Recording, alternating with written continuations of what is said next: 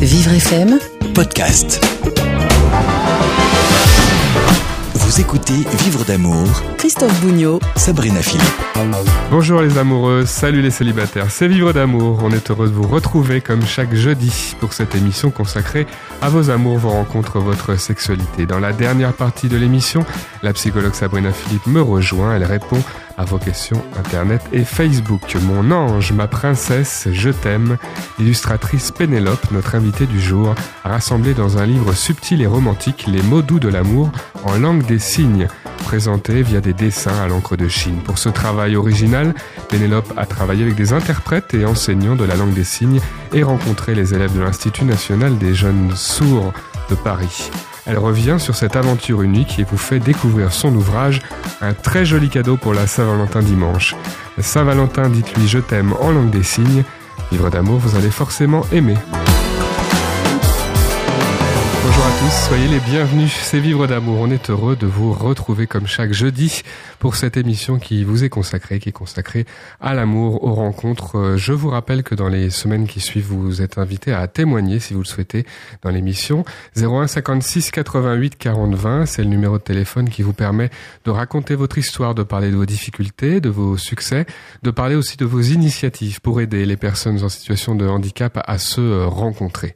Aujourd'hui, je vous invite à découvrir un livre original qui explore les mots et les expressions de l'amour avec les gestes. C'est le coup de cœur de la rédaction de Vivre FM, Des mains pour dire je t'aime, petit mot doux pour tous en langue des signes, paru aux éditions des grandes personnes. C'est une très belle idée de cadeau pour la Saint-Valentin et nous recevons aujourd'hui son auteur et illustratrice. Bonjour Pénélope. Bonjour. Soyez la bienvenue Pénélope, vous êtes euh, illustratrice également pour la presse, la mode, et nous allons tenter de faire découvrir à nos auditeurs ce livre original qui utilise les signes euh, pour illustrer des mots doux de l'amour.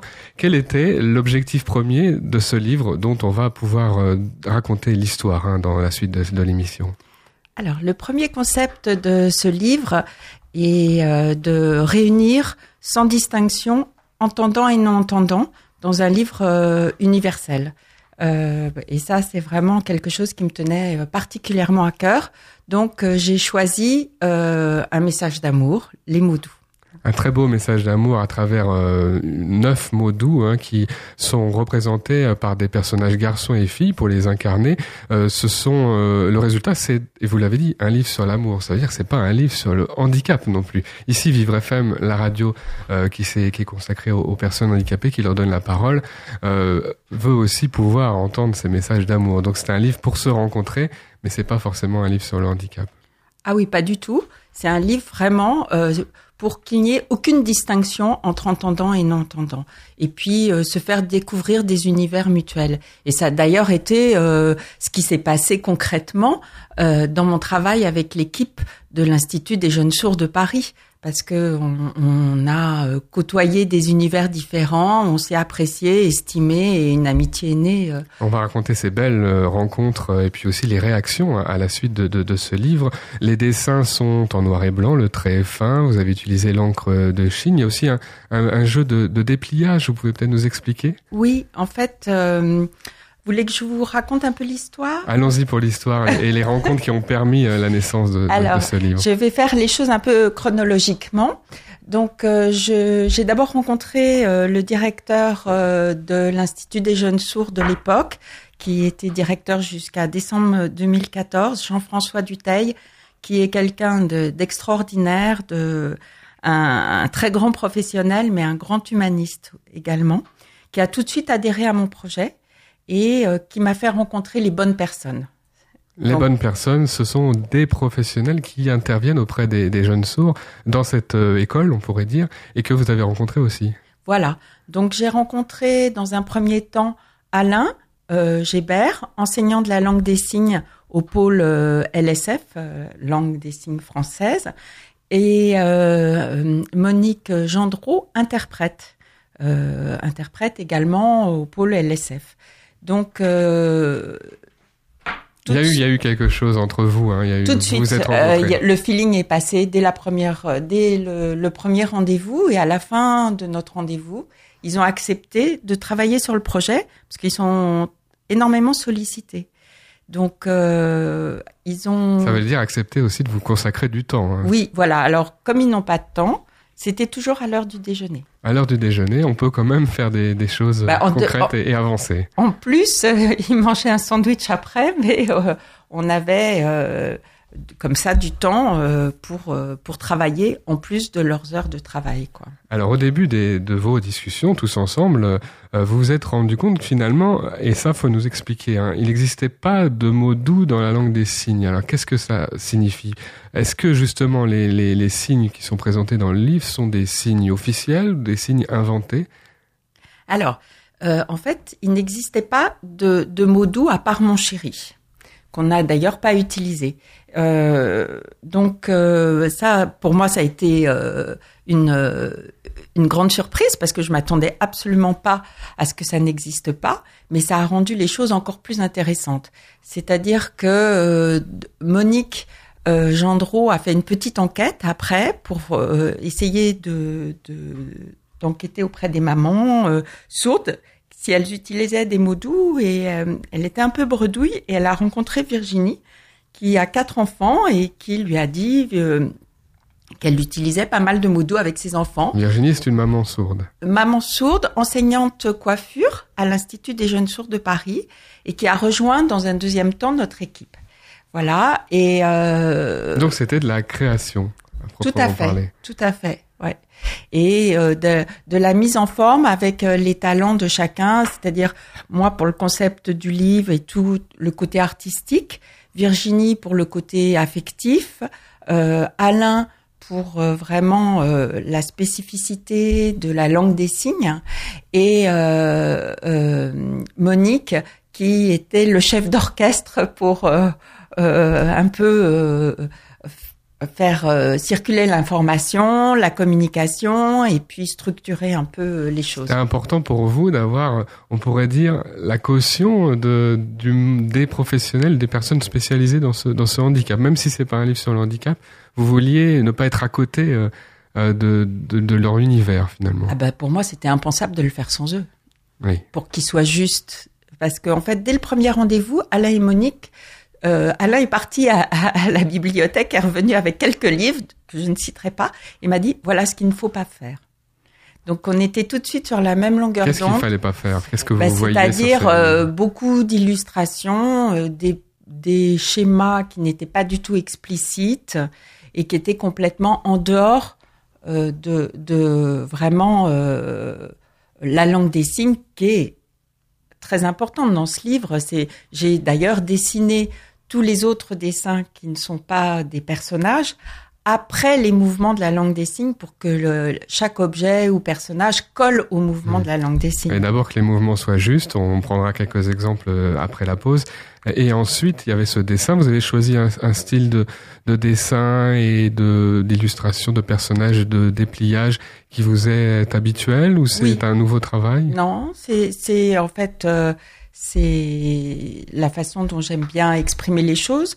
Habituellement, euh, je travaille beaucoup en couleur, mais là, euh, je trouvais que pour euh, véhiculer la, pureté des gestes, sachant qu'à certains moments il y a plusieurs mains pour évoquer le mouvement, et cette partie qui se déplie en triptyque pour justement évoquer le mouvement, parce que dès le début, Alain, l'enseignant de la langue des sourds, voulait absolument qu'il y ait, pour ainsi dire, pas de flèche parce que ça n'existe pas. Les livres qui existent sont des dictionnaires qui n'ont pas de but éditorial en, de- en dehors d'un... Les flèches qui, qui mèneraient d'une étape à une autre. Voilà, euh, des énormes flèches, des dessins techniques. Déjà, c'est- pas très joli. Oui, donc euh, la poésie euh, est un peu loin de tout ça. Oui. Euh, vous vous êtes rendu compte qu'il y avait justement différents registres et que si- signer, faire des signes, mimer, dessiner, tout ça, c'est pas la même chose. Donc là, vous avez conjugué du dessin et du, et du signe. Et vous n'avez pas imité euh, des, des, des, des gestes que nous, les personnes qui ne connaissons pas ce, ce handicap, aurions pu comme ça euh, euh, mimer. Oui, non, c'est très très précis, hein, très Oui. très précis. J'ai eu beaucoup de mal au début parce que ils avaient filmé euh, les gestes trop rapidement, donc j'avais même pas le temps de voir. Vous dites filmer parce que vous avez travaillé avec euh, de la vidéo? Oui, de, euh, pour que les gestes soient très très sûrs. Oui, bien sûr.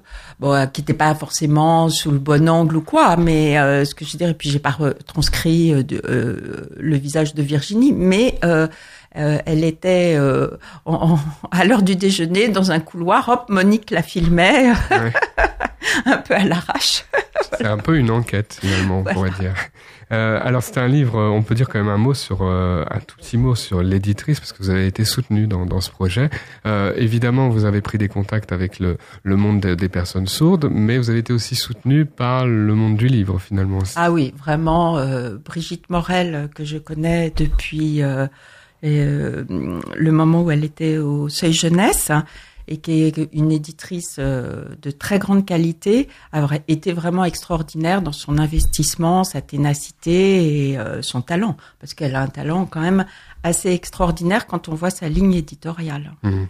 On va se retrouver dans quelques instants pour parler encore de ce livre, quelques exemples d'illustrations qu'on peut trouver à l'intérieur de ce, de ce joli ouvrage original. Puis on verra aussi que dans votre histoire, il y a comme ça des personnes qui vous sont proches et qui peut-être vous ont influencé. On va en parler dans quelques instants. Dans la fin de l'émission, la psychologue Sabrina Philippe nous rejoindra. Elle répondra, comme chaque jeudi, à vos questions Internet et Facebook. À tout de suite. Vous écoutez Vivre d'amour avec Christophe Bougnot et Sabrina Philippe. Forcément aimer. Cette émission vous est consacrée tous les jeudis. Vous pouvez témoigner sur l'antenne de Vivre FM de votre parcours amoureux, de vos difficultés, de vos succès et initiatives pour aider les autres personnes.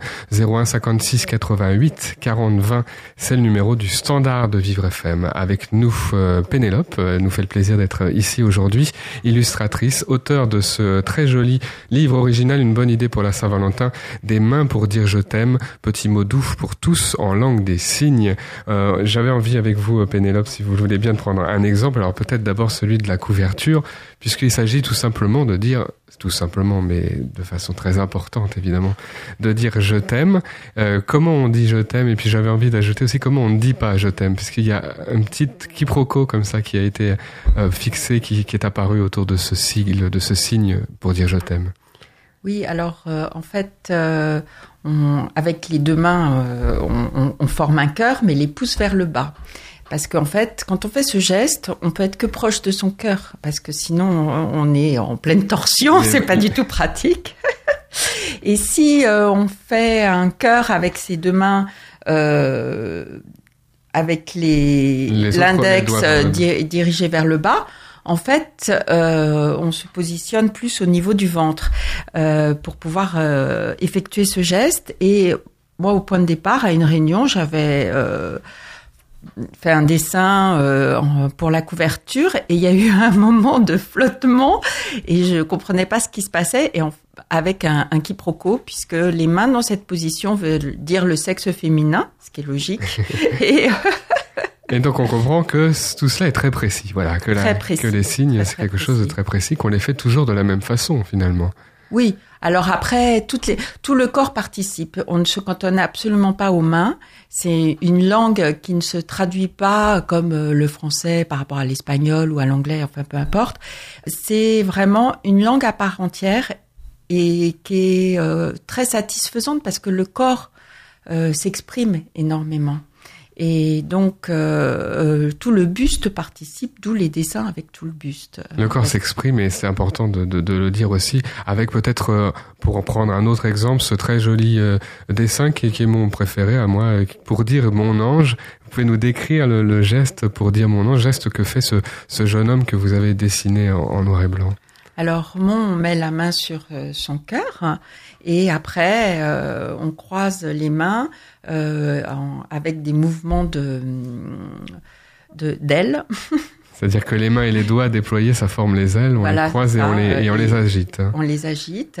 Et euh, donc, par exemple, pour la retranscription en dessin, moi, j'avais euh, illustré les mains un peu trop haut qui arrivaient au niveau du, du visage et du nez, et il y avait un contresens, ça voulait dire sentir. Donc, c'est vraiment très très précis. hein. Pour Petite Fée, par exemple, les doigts n'étaient pas bien positionnés entre les deux phalanges, mais au bout de, de l'index, et C'était pas la pas, même ça. chose. Alors, est-ce que certaines personnes qui s'aiment euh, s'appellent mon canard Est-ce que vous pouvez nous expliquer pourquoi euh, ce mot n'a pas été choisi? Alors, euh, euh, en langue des signes, mon canard est quelque chose de péjoratif. C'est quelqu'un de très bruyant, euh, qui bouge beaucoup et donc qui, comment dire, est absolument pas un petit mot valorisant et tendre. Comme ça, vous êtes au courant maintenant, vous le savez, vous qui nous écoutez. Euh, on va dire un petit mot de, ces, de ce livre et, et de l'exposition. Alors, puisqu'il y a une exposition euh, jusqu'au 22 euh, mars dans la salle Sicard de l'INJS, l'Institut national des jeunes sourds, euh, rue Saint-Jacques à Paris, dans le 5e. On mettra l'adresse et le site internet sur notre site à nous, euh, au, à l'endroit du podcast, puisque vous pouvez réécouter cette émission sur le site de, de Vivre FM. donc, ce sont ces dessins-là qui sont exposés et qui peuvent être Oui, tout à fait.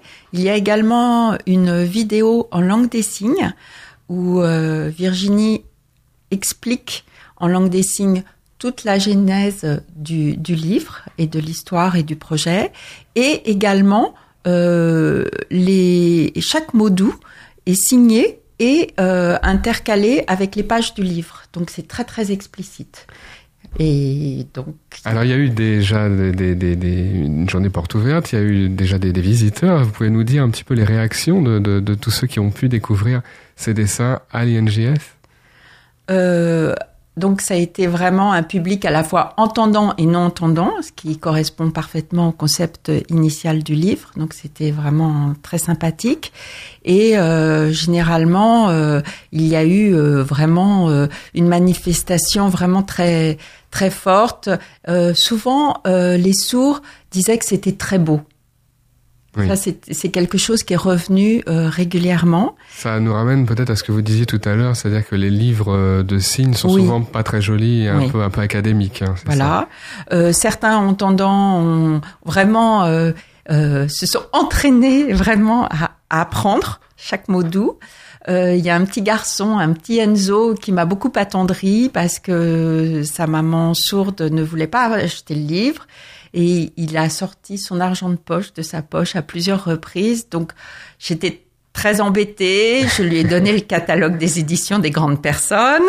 Je lui ai donné une petite dédicace parce que il était vraiment très très touchant. Il m'a beaucoup touchée, honnêtement.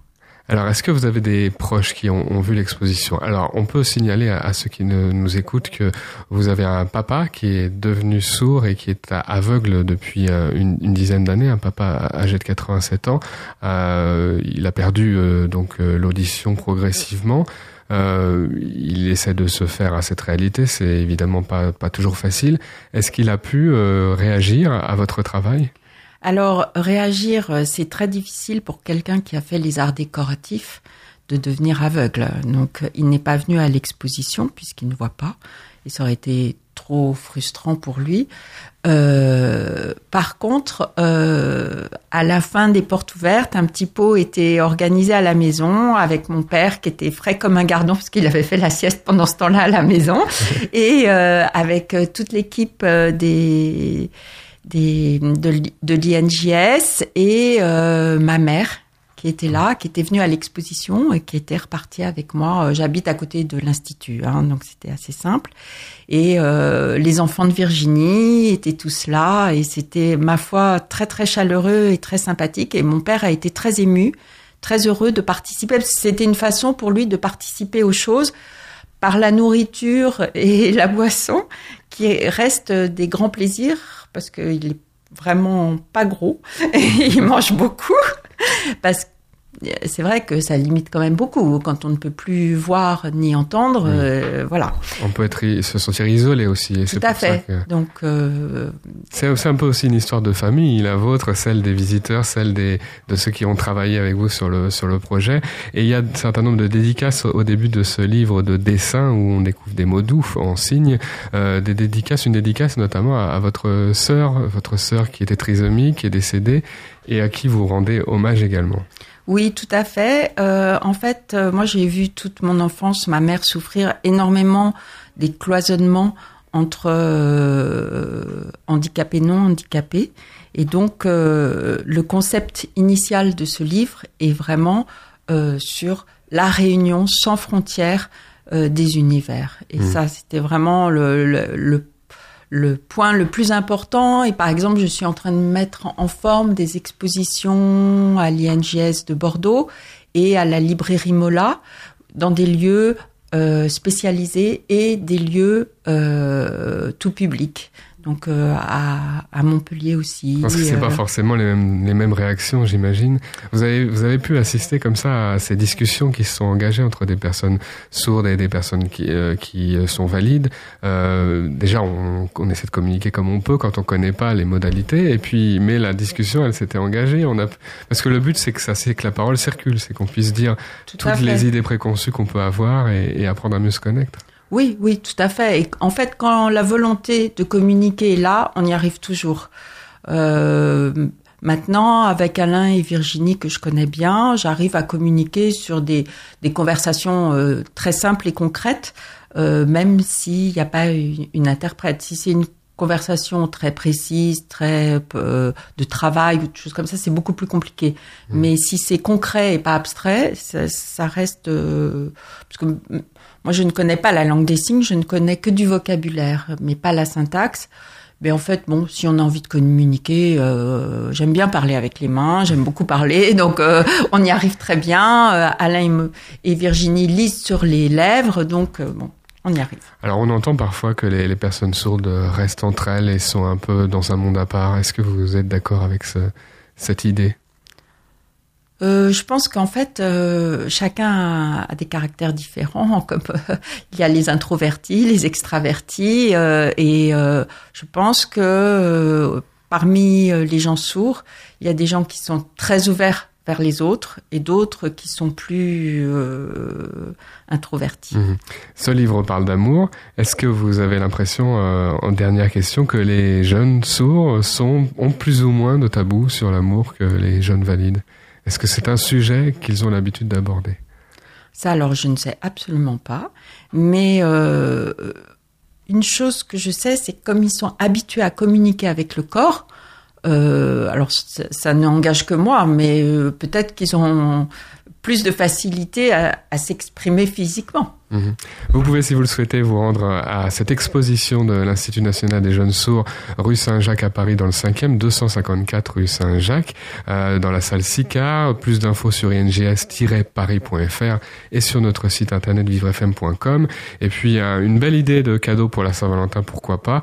Euh, des mains pour dire je t'aime, c'est votre livre, Les petits mots doux pour tous en langue des signes, paru euh, aux éditions euh, des grandes personnes. Merci beaucoup Pénélope. Merci. Et dans quelques instants, c'est Sabrina Philippe qui nous rejoint. La psychologue répond comme chaque jeudi dans l'émission à vos questions Internet et Facebook. À tout de suite. Vous écoutez Vivre d'amour avec Christophe Bougnot et Sabrina Philippe. Juste une question d'amour, c'est la dernière partie de votre émission du jeudi consacrée à l'amour, rencontre à la sexualité. C'est Sabrina Philippe qui répond euh, de façon personnalisée à vos questions Internet et Facebook. On y va Sabrina? On y va. Patrick nous écrit de la ville d'Ophargis. Ma femme me reproche de trop penser au regard des autres et me dit qu'il y aura toujours des cons pour regarder de travers mon fauteuil roulant. Je refuse pour l'instant d'aller à la plage avec elle. Faut-il que j'accepte par amour? Alors accepter par amour, c'est peut-être pas la bonne réponse à apporter. Par contre, vous remettre peut-être un petit peu en question par amour, oui. C'est-à-dire que votre femme, quelque part, elle a raison. Euh, le regard des autres, finalement, est-ce qu'il n'y a pas que son regard qui compte à elle hein? Et puis le regard bienveillant de ceux qui n'y verront aucun problème. Les autres, laissez-les de côté.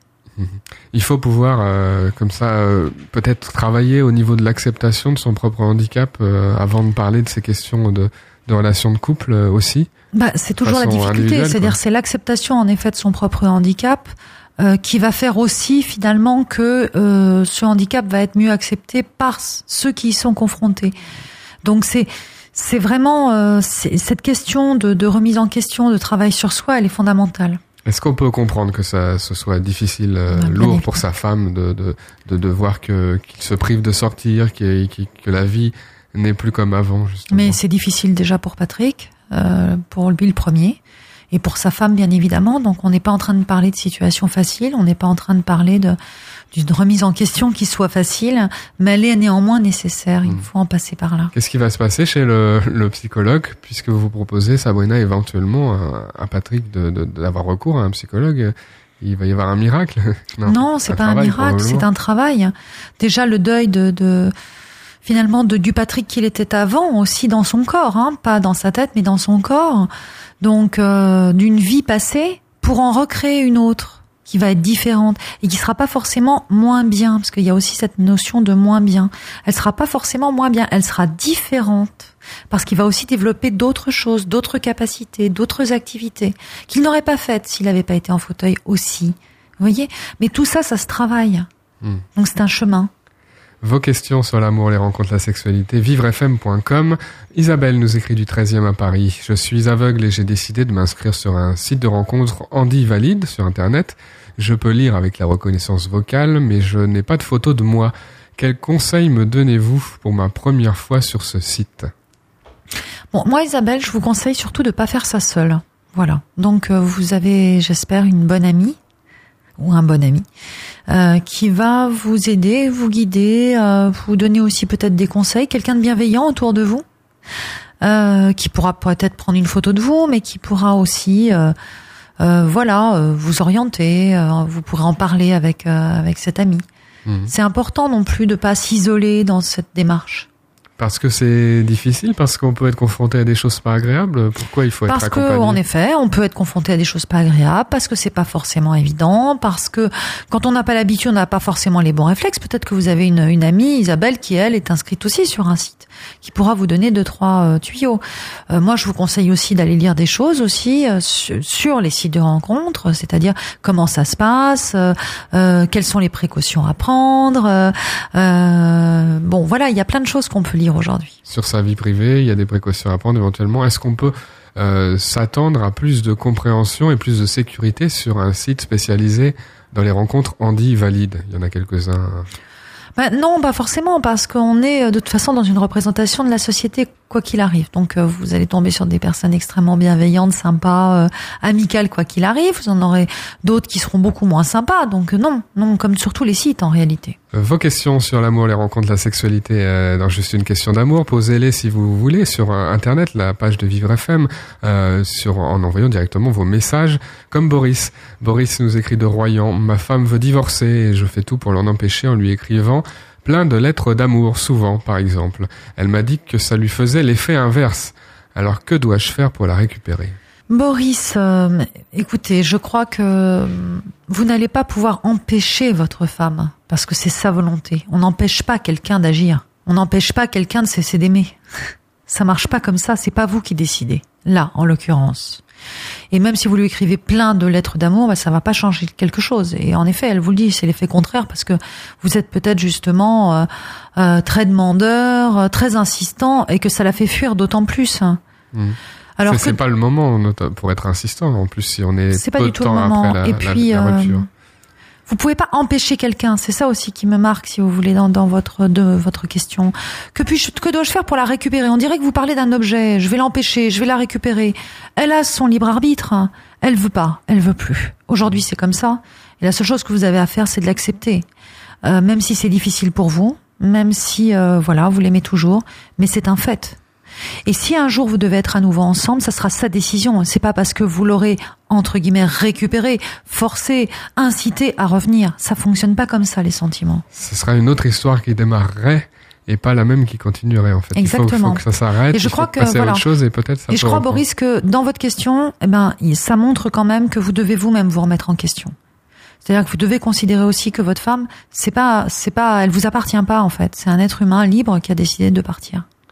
Vos questions sur vivrefm.com. Daniel nous écrit de Saint-Brieuc. Une femme rencontrée au cours de danse m'intéresse, mais je l'ai entendu dire qu'elle avait très peur de l'hôpital.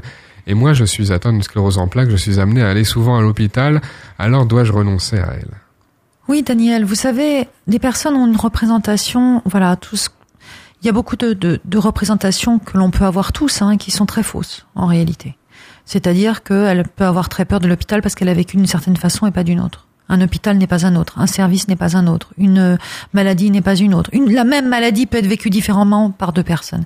Donc en fait, on a tous des représentations euh, dans tout euh, type de choses, hein, d'ailleurs, que ce soit le travail, la santé, euh, qui, qui, qui sont des représentations faussées et qui peuvent donc faire peur. Et bien souvent d'ailleurs, cette peur, quand on est confronté à quelque chose qui potentiellement peut faire peur, on s'aperçoit que c'est pas si terrible que ça. Mhm. On s'aperçoit que non, finalement, ça ressemble pas à ce qu'on s'était imaginé. Donc moi, j'ai envie de vous dire, Daniel, foncez. Ne Déjà pas parce se que de la rencontre Absolument. pour cette euh, Déjà question. parce que voilà, déjà parce que l'amour change tout et qu'il est possible que bah, si jamais vous deviez tomber amoureux tous les deux, son regard change aussi et qu'elle dépasse elle-même d'ailleurs sa peur. Et puis parce que peut-être que voilà, tout simplement la représentation qu'elle a de l'hôpital n'est pas du tout ce que vous vivez vous, parce que ce à quoi elle pourrait être Et amenée. il peut euh, l'expliquer ça, il peut faire un effort de, de pédagogie comme on dirait. Oui, dans un premier temps, il n'y a pas d'effort de pédagogie à faire. Dans un premier temps, la seule chose à faire, c'est de savoir si finalement cette femme est attirée par vous aussi et de passer des bons moments avec elle. Laissez tout ça de côté. Et puis ça, ça vient dans un second temps. Déjà, il faut savoir si on se plaît, si on peut passer du bon temps ensemble. C'est la question numéro un. Euh, Vos questions sur l'amour sur la page Facebook de Vivre FM, envoyez directement vos messages en message privé. Geneviève nous écrit du 12e à Paris. Depuis euh, qu'il a 70 ans, mon mari n'arrive plus du tout à avoir une érection. Ça a commencé pile le jour de son anniversaire. Est-ce que c'est réversible? Que puis-je faire? Geneviève, euh, alors c'est marrant que ça arrive pile le jour de son anniversaire. On se demande s'il y a quand même pas quand même une, une composante psychologique qui ferait qu'il a passé pouf comme ça un âge butoir. Il faut tout simplement qu'il aille consulter. Voilà, je peux pas répondre à votre question parce que il y a beaucoup de causes différentes, hein, médicales, euh, qui peuvent amener un homme à ne plus avoir d'érection, quel que soit son âge. Donc, il faut aller faire des examens pour savoir de quoi, voilà, il en retourne. En fonction de l'examen qui est fait, on trouve des solutions. Et il y a aujourd'hui différentes solutions pour qu'un homme puisse avoir des, une érection. Des solutions euh, médicamenteuses, des solutions psychologiques. euh, Solutions médicamenteuses, psychologiques, techniques, enfin mécaniques, je dirais même, parce qu'on sait qu'aujourd'hui on peut faire des injections aussi à un moment donné. Donc il y a différents types de solutions, si vous voulez, mais il faut aussi s'assurer que c'est pas lié à une pathologie. le médecin généraliste connaît bien ces, ces questions. On peut aborder ça avec de son mieux médecin en traitant. mieux, de mieux en mieux, heureusement, parce qu'avant on n'en parlait pas du tout, et aujourd'hui de plus en plus les médecins généralistes sont formés à ce type de, de, de, de problème. Y Ouais. compris l'éjaculation précoce, y compris. C'est pour ça qu'il y a des grandes campagnes. Vous les avez certainement vues à la télévision sur l'éjaculation précoce, sur les troubles de l'érection, qu'on ne voyait absolument pas avant. Absolument pas. Ça faisait pas partie du panorama. Qui sont aujourd'hui diffusés à la télévision pour avertir la- les populations qu'il y a des solutions. Il suffit d'en parler. Et merci à Geneviève qui s'empare de, ce sujet et qui va pouvoir en parler à son mari parce qu'il y a aussi un rôle hein, des, des compagnes euh, dans, ce, dans ces Tout à questions-là. fait. Nicolas nous écrit de Palaiso. Je me suis marié l'année dernière à l'âge de 22 ans et je découvre les joies de la vie à deux. Ma femme profite toujours du fait que mes amis sont là pour se disputer avec moi. Est-ce qu'elle le fait exprès de provoquer des disputes devant eux? Dois-je faire une mise au point ferme ou est-ce que c'est normal? Alors j'ai du mal à comprendre en fait, Nicolas. Vous avez compris peut-être mieux que moi. Apparemment, elle profite de, sa, de la présence de ses amis pour euh, provoquer des disputes euh, et remettre leurs problèmes personnels sur le tapis devant tout le monde. D'accord. Bon, bah Nicolas va falloir lui dire clairement que c'est pas le lieu, voilà, et qu'elle a pas besoin d'arbitre, parce que c'est ça en fait. Quand on fait ça, on cherche des arbitres en général. Donc, euh, il va falloir lui expliquer que hum, c'est pas comme ça que vous allez résoudre les problèmes, hein, et que bah ça vous fait du mal tout simplement. Euh, ça fait pas avancer les choses, ça vous blesse, ça vous met dans une situation délicate, et qu'au fond, c'est pas ça qui va faire grandir votre amour. Pourquoi on, on profite de la présence des autres? Parce qu'on se sent trop seul avec ses problèmes en général quand on est en couple? Oui, c'est comme je disais, on se sent trop seul et puis surtout on cherche des arbitres, on cherche des personnes qui vont vous donner raison de façon à ce que l'autre se retrouve se, se retrouve accusé, à tort. Il faut enfin. éviter de faire quand on est amis, hein, d'ailleurs. Oui, tout à fait. Il faut surtout éviter de prendre parti. Posez toutes vos questions à Sabrina Philippe, elle y répond dans la dernière partie de Vivre d'amour chaque jeudi, vivrefm.com, la page Facebook. Témoignez dans l'émission aussi si vous le souhaitez de votre parcours. 01 56 88 40 20, c'est le numéro de téléphone du standard de Vivre FM. 01 56 88 40 20. Merci Sabrina. Merci Christophe.